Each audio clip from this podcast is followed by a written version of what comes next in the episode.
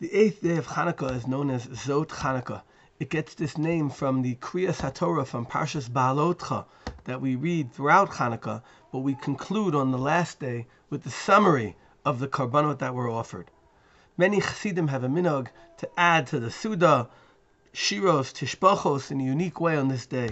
And this is because there are many who speak about the great sgulot of tefillot on this day, whether it's for women with fertility problems, parnasa, kaparas avonos. Many of the Hasidic greats, like the Sfat Emet, compare Zot Chanukah to Shmini Atzeret. Like Shmini Atzeret, Zot Chanukah is at the end of the Yom Tov and on the eighth day of the Yom Tov. And we know how important the eighth day is to Chanukah, which symbolizes Lemala min Hateva, as the Maharal explains, taking it a step beyond. The question is, what should we be reflecting on on Zot Chanukah, and how does it achieve these great accomplishments? On the first level, I believe that Zot Chanukah is a way to summarize what we've gained over Chanukah.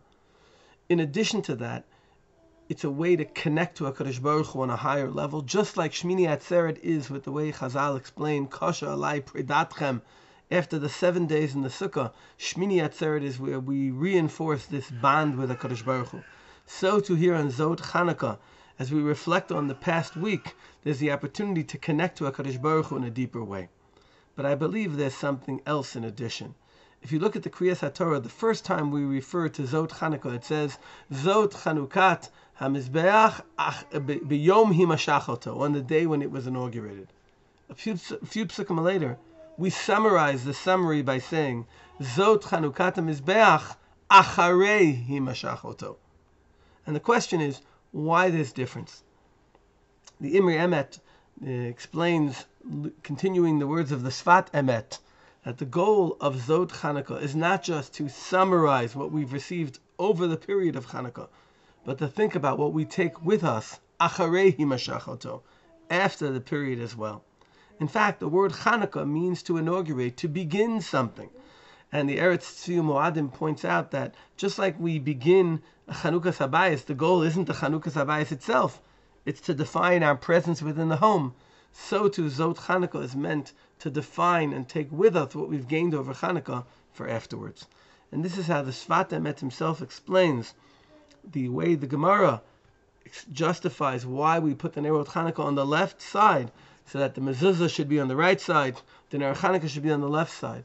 And the Sheiltot adds, and the Balabayas who walks through the Petach with his tzitzis on is surrounded by mitzvot.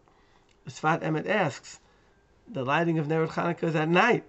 The mitzvah of tzitzit is during the day, so they're not connected. Says the Sfat Emet, the goal of putting the Nerot Chanukah on the left side is to define the Petach, not just at night, the times when we're lighting Nerot Chanukah, but for the whole year continuing forward. Let's make sure in Zot Chanukah that we think about what we're taking with ourselves from Chanukah, the way we've strengthened our relationship with the Kadosh Baruch Hu, and how we hope this will be something that helps us define the coming months of darkness with a little more light.